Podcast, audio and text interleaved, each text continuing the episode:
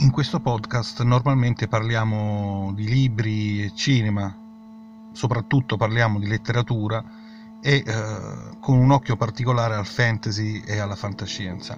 Una delle figure del fantasy più conosciute, più attraenti, più interessanti è quella figura legata alla magia, una figura che può essere maschile o femminile, mm, maga o strega, mago o stregone ma eh, attenzione, non, eh, oggi parleremo appunto di, di, stregoneria, di streghe, ma eh, facciamo attenzione, questo personaggio, questa figura, quella della strega soprattutto, non è un'invenzione letteraria, non è un, una creatura della fantasy.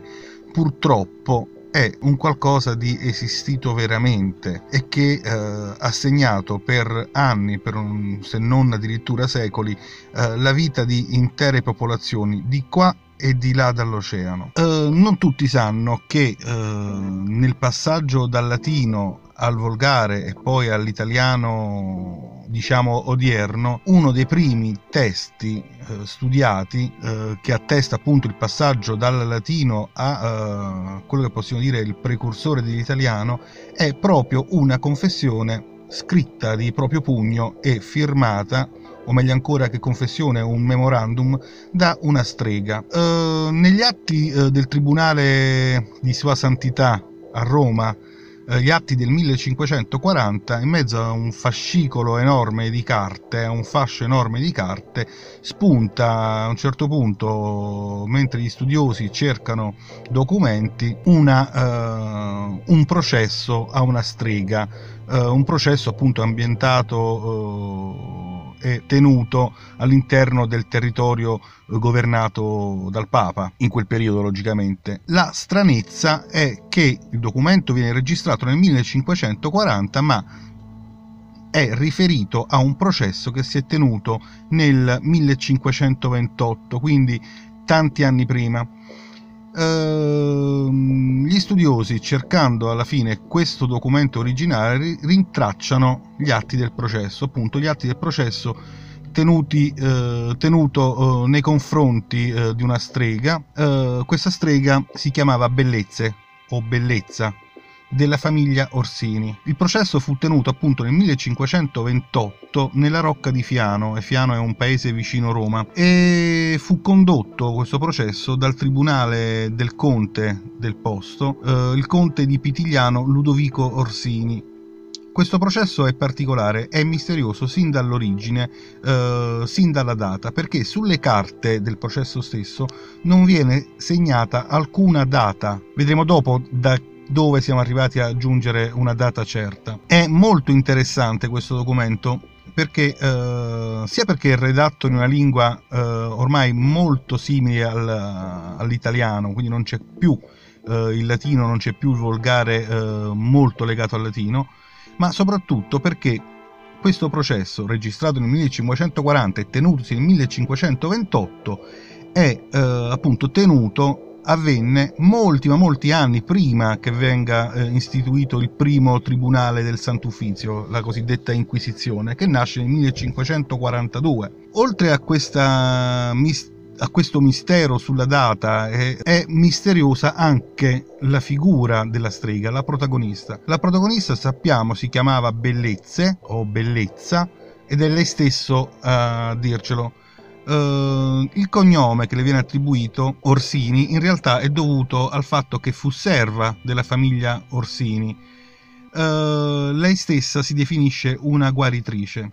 Nel, nel, testo viene raccontato che nasce nella Sabina e uh, dopo il sacco di Roma del 528, del 527 si trasferisce appunto a Fiano. L'accusa di stregoneria e fattucchieria eh, a una curatrice, conoscitrice di erbe e pozioni, era frequente eh, da parte dell'Inquisizione e avverrà ancora in futuro eh, in molti altri casi. Questo è particolare perché appunto non solo avviene eh, molti anni prima eh, della nascita del tribunale, ma soprattutto perché a differenza di tutti gli altri casi o della grandissima maggioranza degli altri casi, non stiamo parlando di un processo a una povera crista illetterata eh, che vive in mezzo alle campagne. Qui abbiamo una donna che all'epoca aveva all'incirca 45 o in ogni caso meno di 50 anni, eh, in grado di leggere e scrivere, non dico perfettamente, ma quasi. Quindi una persona che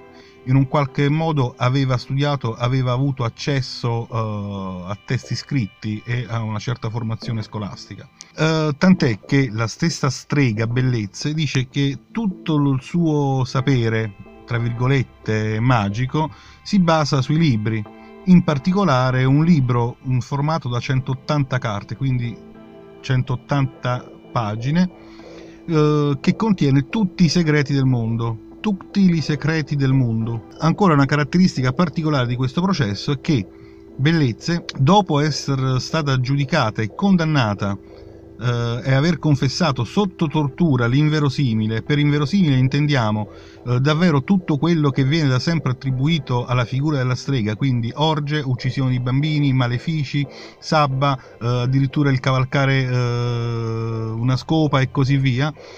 Eh, una volta che viene rimessa in carcere in attesa di processo perché poi farà una brutta fine, Bellezza elabora una confessione autografa separata dal verbale degli interrogatori. Questo testo, la confessione di Bellezza, l'autografo di Bellezza, è sempre stato studiato dal momento della scoperta come un testo rilevante dal punto di vista linguistico, ma mh, se andiamo ad analizzarlo nel suo contesto, nel suo significato di eh, memorandum, di memoriale consegnato qualche giorno dopo le torture cui fu sottoposta, vedremo veramente che cos'era la strega in, quel, in, quei tempi, chi era la figura che veniva condannata come strega. Uh, in ogni caso, il popolo dell'epoca non venne mai a conoscenza di questo uh, memorandum perché fu trascritto dal notaio per essere consegnato agli atti Uh, ma nella trascrizione del notaio fu fatta uh, una riscrittura praticamente totale. D'altra parte il quaderno autografo di Bellezze fu tenuto nascosto e trasferito nella, uh, nel palazzo del signore di Fiano. comunque, mh, nella parte scritta da Bellezze, in tutta la prima parte c'è la storia delle sue origini, eh, della sua nascita, della sua crescita, dei suoi studi, fino al eh, fatto che viene messa a servizio eh, di questa famiglia, della famiglia Orsini. Uh, e soprattutto spiega le ragioni del processo e uh, esamina tutto il percorso che portò l'Inquisizione ad essere convinta che Bellezze fosse una strega e a farle, con, a farle confessare appunto eh, il sabba, il noce di Benevento, eccetera, eccetera.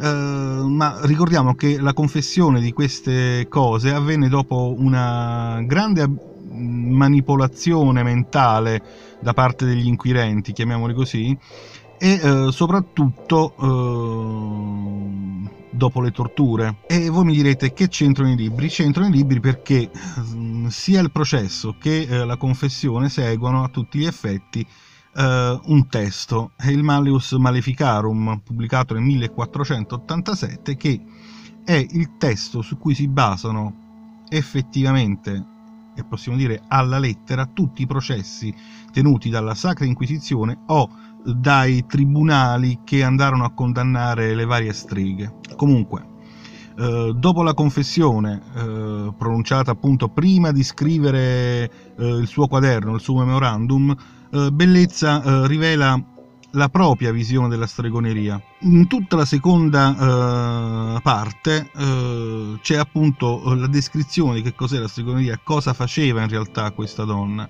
Più in basso vi lascerò uh, un link nella descrizione del, del podcast da cui potrete scaricare la versione integrale del processo che per molti anni è stata inedita, mm, vi consiglio di recuperarla, di leggerla.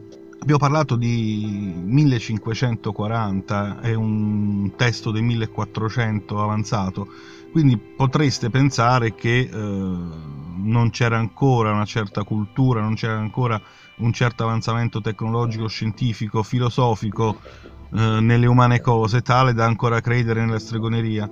In realtà non è così. Tutti quanti oh, avrete sentito parlare di Salem eh, e del processo alle streghe. Prima di tutto vi dico non fate il mio stesso errore che arrivate in Massachusetts e andate cercando Salem, perché in realtà Salem non esiste più o già all'epoca non esisteva, all'epoca in cui fu tenuto il processo. In realtà Salem era, oggi si chiama Danvers, e già all'epoca non era la reale Salem, era un sobborgo, era Salem Town, eh, quindi due cose diverse. Quindi se oggi andate in Massachusetts e vi recate a Salem, in realtà state visitando un'altra città che non ha nulla a che vedere con le streghe, eh, dove non fu tenuto alcun processo. In realtà se volete visitare i luoghi del processo alle streghe di Salem dovreste eh, indirizzarvi sempre nella contea di Essex, in Massachusetts, ma alla cittadina di Danvers. Il processo alle streghe di Salem eh, fu una vera e propria serie di atti rivolti a persone, eh, soprattutto donne, accusate di stregoneria a partire dal 1692 e per fortuna fu l'ultimo processo alle streghe tenuto in Nord America e praticamente in tutto il mondo civilizzato. Gli altri che seguirono furono atti sporadici e soprattutto rivolti a singole persone. Qui fu veramente quasi un genocidio. Secondo gli studiosi il, il borgo di eh, Salem all'epoca era abitato da poco più di 600 persone. Dopo vi darò i dati esatti di quello che combinò questo processo. Eh, ricordiamo che già in precedenza, quasi un ventennio prima, c'erano state eh, altre pene capitali assegnate a eh, donne per stregoneria. C'era stata una breve caccia alla strega eh, durata in realtà quasi 40 anni, dal 647 al 688 ma questo genocidio che fu tenuto nel 1692 fu eh, il più esteso, il più grande eh, processo eh, nei confronti di donne accusate di stregoneria. Eh, giusto per dare i numeri di cui dicevo prima, eh, durante questo processo a Salem furono condannate e giustiziate per impiccagione 19 persone, di queste 19 persone 16 erano donne. Un uomo che rifiutò di confessare la propria eh, relazione con una strega fu condannato non al rogo, non all'impiccagione, ma ad essere schiacciato da una pietra. In realtà era una macina da, da granaio. E ricordo che fu condannato non perché ritenuto uno stregone, ma perché si rifiutò di testimoniare. 150 furono in tutto il paese, su una popolazione di all'incirca 600 abitanti, 150 furono imprigionati, quindi tenuti in carcere dai soldati, e altre 200 persone furono accusate di stregoneria in vario modo. Fatevi i conti, 200, 150 più un'altra ventina, siamo quasi a due terzi della popolazione del paesetto. Ed è un numero enorme di persone, tenendo conto che tutta la popolazione di New England all'epoca eh, era all'incirca di 90.000-100.000 abitanti. Quindi una percentuale mh, mm, che, non raggiun- che, non è mai stata raggiunta eh, in tutta quanta eh, la storia della caccia alle streghe in Europa, ad esempio. Eh, il processo di Salem mh, mm, portò a incriminazione per stregoneria anche nei paesi di donne e pochi uomini anche nei paesi eh, circostanti Andover, Amesbury, Salisbury, Haverhill, Topsfield, Ipswich, Rowley, Gloucester, Manchester, Malden, Charlestown, Billerica, Beverly, Reading, Woburn, Lynn, Marblehead, Boston con quasi 2000 persone messe sotto accusa di stregoneria. Per fortuna non tutti giunsero al processo, non tutti subirono il processo. Dico subire il processo perché in realtà si trattava di vere e proprie torture. Per fortuna eh, una corte speciale formata in gran parte da eh, pastori protestanti, oltre che da uomini laici eh, di giustizia, portò a termine questi casi ponendo fine alla questione. Ripeto, Salem Village è quello che dovreste cercare, oggi è diventato Danvers il pretesto che portò alla, a questo processo fu tra, nell'inverno del 691 e il 692 fu uh, dovuto a, alla figlia e al nipote del pastore uh, protestante del luogo Samuel Parris che di bello e buono cominciarono a, a comportarsi in maniera mh, mm, strana, eh, strisciando per terra, nascondendosi, eh, pronunciando frasi e discorsi eh, inintellegibili anche per loro stesse. Uh, all'inizio si pensò alla pazzia, ma un medico mm, chiamato in causa non individuò nessuna pazzia e non riuscendo a fare alcuna diagnosi disse che mh, mm, queste fanciulle erano colpite dal malocchio, un malocchio gettatole addosso uh, da una strega. Una cosa mh, mm, simpatica, tra virgolette, simpatica, e non mi piace dire questo sempre tra virgolette, comunque, uh, fu che per provare Ehm, per cercare in maniera pacifica chi fosse la strega fu utilizzato eh, prima di tutto un metodo eh, particolare, tutto americano, il metodo della, della witch's cake, la torta delle streghe. In parole povere consisteva nel preparare un pasticcio, un, un tortino eh, a base di segale, eh, a cui veniva eh, poi mischiata eh, l'urina delle, presun- delle ragazze colpite da, da questo malocchio. Uh, una volta che veniva dato in pasto a un cane, uh, questo cane mangiando il tortino avrebbe acquisito la capacità di riconoscere la strega e avrebbe direttamente puntato contro la strega aggredendola. In realtà sta povera bestia a cui fu fatto mangiare un pasticcio di segale e piscio uh, fece una brutta fine, morì dopo nemmeno due giorni, senza individuare nessuno. In realtà ad individuare qualcuno furono proprio le due matte, le due ragazze colpite da malocchio, che fecero il nome sotto spinta del giudici che le stavano uh, studiando uh, di numerose altre ragazze del, del paese, uh, veramente tante, tutte quante figlie di personaggi più o meno importanti della comunità finché eh, giunsero ad accusare una loro schiava indiana eh, di origine africana in realtà, Tituba, che era eh, la loro governante e la loro domestica. Questa povera Crista era una signora anziana, parzialmente inferma e fece una brutta fine sul, sul patibolo. Eh, dopo queste delazioni eh, furono condannate, messe da prima gli arresti e condannate appunto, dicevo già prima, numerose e numerose persone, fu fatta veramente una, una, strage. Le uniche due che non subirono eh, alcun processo furono queste due stronze che alla fine si erano inventate tutte.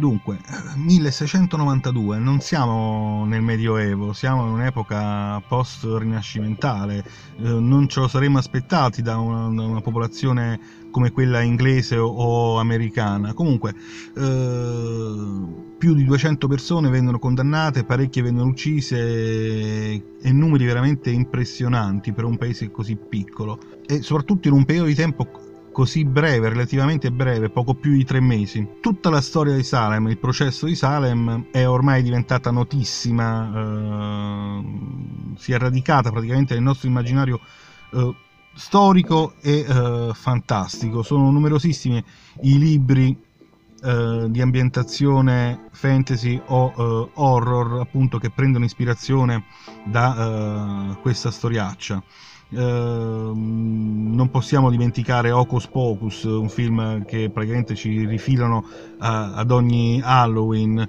oppure uh, non possiamo dimenticare ad esempio che, forse non lo sapete, che il gatto di Sabrina, Sabrina Vita da strega, si chiama proprio Salem.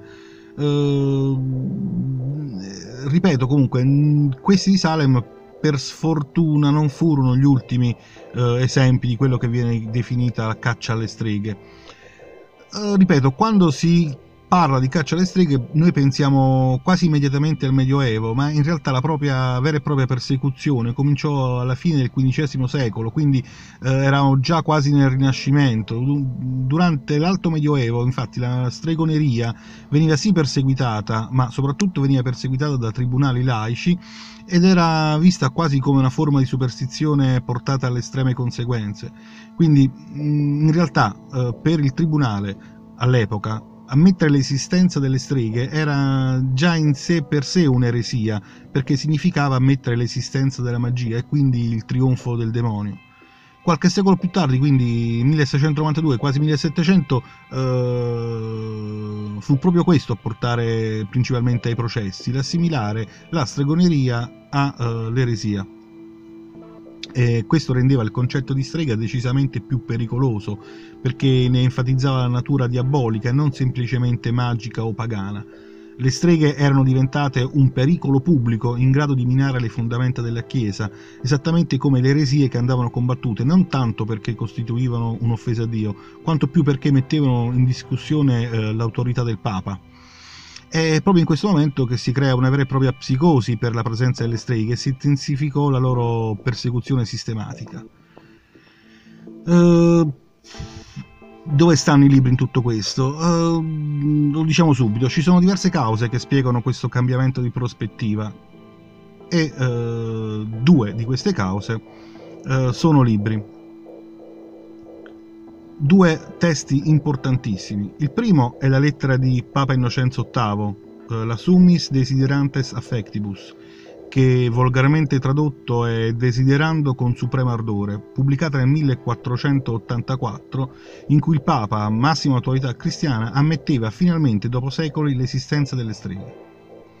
Proprio prendendo spunto da questa letterina, due anni più tardi i predicatori dominicani, brava gente, Kremer e Sprenger pubblicarono il Malleus Maleficarum, anche questo tradotto volgarmente con il martello delle streghe. Questo libro, più di tutto quello che è stato scritto contro e sulle streghe è uno dei testi più intrisi di misoginia, omofobia, è un vero e proprio trattato che spiega come riconoscere una strega, come processarla e soprattutto come metterla a morte. Io vi consiglio sempre di leggere i libri, ma se non avete uno stomaco forte non leggete soprattutto la seconda parte di questo libro. Uh, va detto a onor del vero che nel Malleus Maleficarum si parla anche di stregoni, ricordiamo che stiamo parlando di uh, streghe e stregoni, quindi non maghi o maghe che per noi fantasy, lettori di fantasy hanno un uh, significato positivo.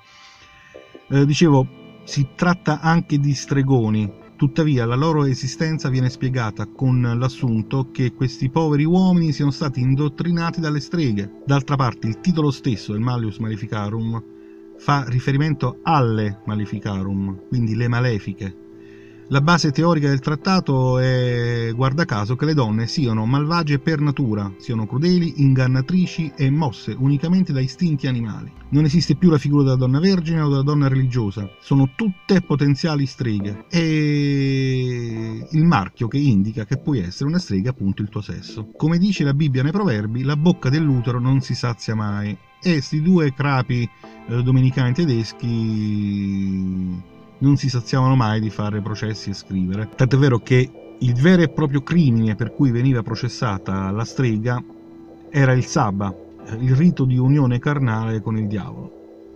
Questa, abbiamo detto, è la prima causa di, eh, che fece esplodere la caccia alla strega. La seconda causa è la diffusione delle religioni protestanti. Anche qua ci sono in mezzo dei libri, libri scritti da Calvino, testi scritti da Lutero, eh, secondo cui ognuno di noi ha dentro una parte demoniaca ed è compito della fede, o meglio ancora dell'uomo di fede, cercarla, questa parte demoniaca, e reprimerla.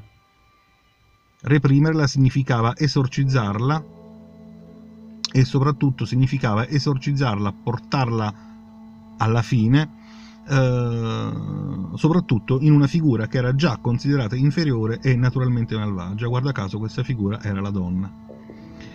I protestanti, più ancora dei cattolici cristiani, che alla fin fine se ne strafregavano, eh, erano veramente ossessionati dalla presenza di Satana sulla terra. Si fomentavano per la stregoneria, eh, e proprio eh, con questi processi arrivavano a eh, legittimare la loro fede. Per questo la persecuzione nei confronti di queste povere donne e di qualche uomo, eh, appunto per stregoneria, fu più eh, forte, più massiccia proprio nelle zone eh, di fede protestante piuttosto che in quelle cattoliche. Un testo che vi consiglio, o più testi vi consiglio, sono dell'autore Brian Levac, eh, che nei suoi testi storici appunto sulla stregoneria ci dà dei numeri, più di 100.000 persone processate tra il 1450 e il 1650. Eh, in Europa, stiamo parlando solo dell'Europa, eh? quindi su una popolazione mm, limitata, limitata, relativamente piccola. Di queste 100.000 persone, oltre 60.000 finirono bruciate sui roghi e di queste 60.000 persone il 99% erano donne protestanti. Ehm, dunque, la caccia alle streghe non si può spiegare soltanto su basi teologiche e religiose, ma proprio uh, su basi letterarie se non vi fosse eh, stato eh, il Malleus Maleficarum non ci sarebbe stata l'arma più potente eh, nelle mani dei giudici, degli inquisitori. Malleus Maleficarum mm, è un testo veramente particolare, non, non ci si aspetterebbe che due persone eh, di cultura, di grande cultura, con ottimi studi, ottime formazioni alle spalle, soprattutto due preti domenicani, potessero mai immaginare e scrivere certe cose, certe atrocità. Soprattutto non ci si aspetterebbe in questo testo, eh, o in un testo scritto da uomo di chiesa, una altra cosa, oltre ad essere donne, devono essere anche povere. La povertà che nel Medioevo era stata rivestita di un valore positivo, eh, un valore ascetico grazie soprattutto alla predicazione di San Francesco, con l'urbanizzazione del XV secolo cominciò a diventare un problema di ordine pubblico, quindi eh, il nemico, il cattivo, oltre ad essere donna, doveva essere anche povera. Soprattutto se era sola e occupata de, a illuminare per le strade della città, significava che nessuno l'aveva voluta sposare e quindi con ogni probabilità era una strega. Il modo più semplice e più facile per essere accusati di stregoneria era infatti trasgredire alle leggi naturali. Le leggi naturali erano essenzialmente il matrimonio. Questo significava mettere in discussione un sistema socio-economico di Dio, patria, famiglia, che andava avanti proprio grazie a questa istituzione, quella del matrimonio. La prostituzione diabolica di cui erano accusate le donne a causa dei loro genitali che le esponevano alla possibilità di essere continuamente penetrate dal demonio, a differenza dell'uomo, non era tanto legata a Satana, quanto alla possibilità che una donna potesse avere rapporti sessuali per piacere e non per dovere. E occhio, queste non sono cose che sto dicendo io, sono cose che sono scritte nel libro. Nel Malleus Maleficarum viene, descritto il Sabba, e il Sabba viene descritto appunto come un'orgia, in cui si consumavano anche rapporti lesbici tra streghe, e soprattutto si raggiungeva l'orgasmo, si raggiungeva l'apice del piacere fine a se stesso, non per la procreazione. Ripeto, non sono cose che sto dicendo io, sono cose che sono descritte nel Malleus Maleficarum per individuare una strega. Le donne povere, emarginate o che già soffra- soffrivano di malattie mentali erano le streghe ideali, perché non potevano essere sistemate da nessuna parte nell'ordine patriarcale e su di esse appunto si è stabilizzata l'immagine che oggi abbiamo della strega anche in letteratura anche nel cinema. Una donna ripugnante vestita di stracci sporchi, cosa che in realtà non è. Ben presto dunque eh, la stregoneria divenne, grazie a un libro, l'espediente più pratico per eliminare dalla società le donne scomode, libertine, lesbiche, tossicodipendenti, prostitute, prostitute, levatrici, donne sterili o donne che aiutavano a praticare l'aborto. Terribile è che spesso le accuse, cosa che veniva consigliata nel Malleus Maleficarum ed è un libro scritto da domenicani, è che le accuse partivano dalle loro stesse famiglie o da persone della stessa comunità e, peggio ancora, in tantissimi casi le accuse non arrivavano da uomini. Ripeto, eh, la caccia alle streghe non fu un, un qualcosa prettamente europeo, anzi eh, la maggior parte della caccia alle streghe si tiene negli Stati Uniti, nel mondo nuovo, eh, dove il credo più diffuso appunto era quello puritano e il puritanesimo si basa sulla predestinazione. Se sei una strega non puoi essere salvata. Gli uomini sono mandati da Dio sulla terra con un destino già scritto, da cui non si può scappare. Quindi la donna era vista in una maniera ancora più rigida di quella che era nel mondo cattolico. L'unica funzione della donna era quella di essere un'ancella di Dio, una moglie e una madre, perché quello era il destino voluto per lei in quanto discendente di Eva, in quanto peccatrice all'origine. Chi non voleva sottostare a questo modello non poteva quindi che essere sotto l'influenza del diavolo. Non poteva che aver avuto una penetrazione diabolica e quindi non poteva altro che essere una strega. E quindi la caccia alle streghe tuttavia è stata per lungo tempo un argomento di studio secondario o altamente specialistico, ma già nell'Ottocento vediamo cominciano a uscire libri e studi sull'argomento. Vi do qualche nome di autrice, di autore, qualche titolo. Uh, appunto nell'Ottocento la suffragetta Matilda Gage, Matilda Jocelyn Gage si occupò uh, soprattutto come attivista piuttosto che come storica, non aveva ancora le basi per poter fare uno studio del genere, appunto della stregoneria, uh, fornendo per la prima volta l'ipotesi che la caccia alle streghe avesse a che fare con la repressione e la sottomissione delle donne, ipoteticamente legate a un culto pagano legato alla Dea Madre. In realtà è proprio così. Uh, se voi venite nel sud Italia sentirete parlare, soprattutto nella zona di Napoli Caserta, nord Calabria, delle Ianare, anche nel sud Lazio, le Ianare la strega viene chiamata Yanara, in realtà è una malformazione del termine Dianare, cioè le sacerdotesse di Diana.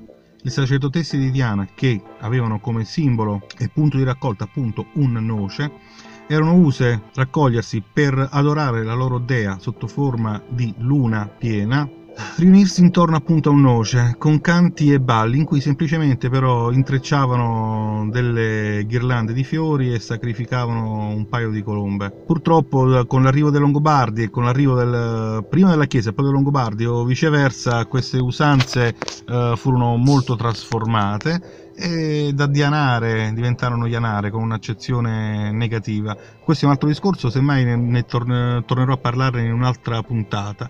Comunque, dicevo, eh, primo libro, i primi testi da cercare sono appunto questi della Gage, ma andando avanti abbiamo eh, un saggio interessante, eh, adesso mi sfugge il nome, comunque fu pubblicato nel 1973, quindi molto molto recentemente, eh, dalla Barbara Heinrich e Deirdre English, che pubblicarono, anzi autopubblicarono un saggio in cui parlavano appunto di stregoneria Mm, in relazione alla figura delle levatrici, le donne che aiutavano a praticare l'aborto anche. Che dire, mm, grazie a uh, queste donne che studiarono la condanna di altre donne, che forse è nato un po' il, il, primo femminismo, la prima battaglia delle donne per ottenere quel che è giusto per loro, quel che gli spetta di diritto, la parità con gli uomini, e forse è proprio da qui che nasce quel famoso slogan di tremate tremate, le streghe sono tornate. Bon, chiudiamola qui perché andiamo troppo avanti e non scordiamoci che la lotta alle streghe purtroppo non è finita, basterebbe eh, leggere il DDL di Pillon sulla riforma degli affidi e del divorzio, eh, che tempo fa parlò di stregoneria nella scuola di Brescia, o di Radio Maria di Don Livio Fanzaga che parla di praticanti dell'oscuro in connubio col diavolo. Mm, bah, uh, le streghe saranno pure tornate, ma a me fanno più paura questi uomini. Buonanotte e buona fortuna. Tanta.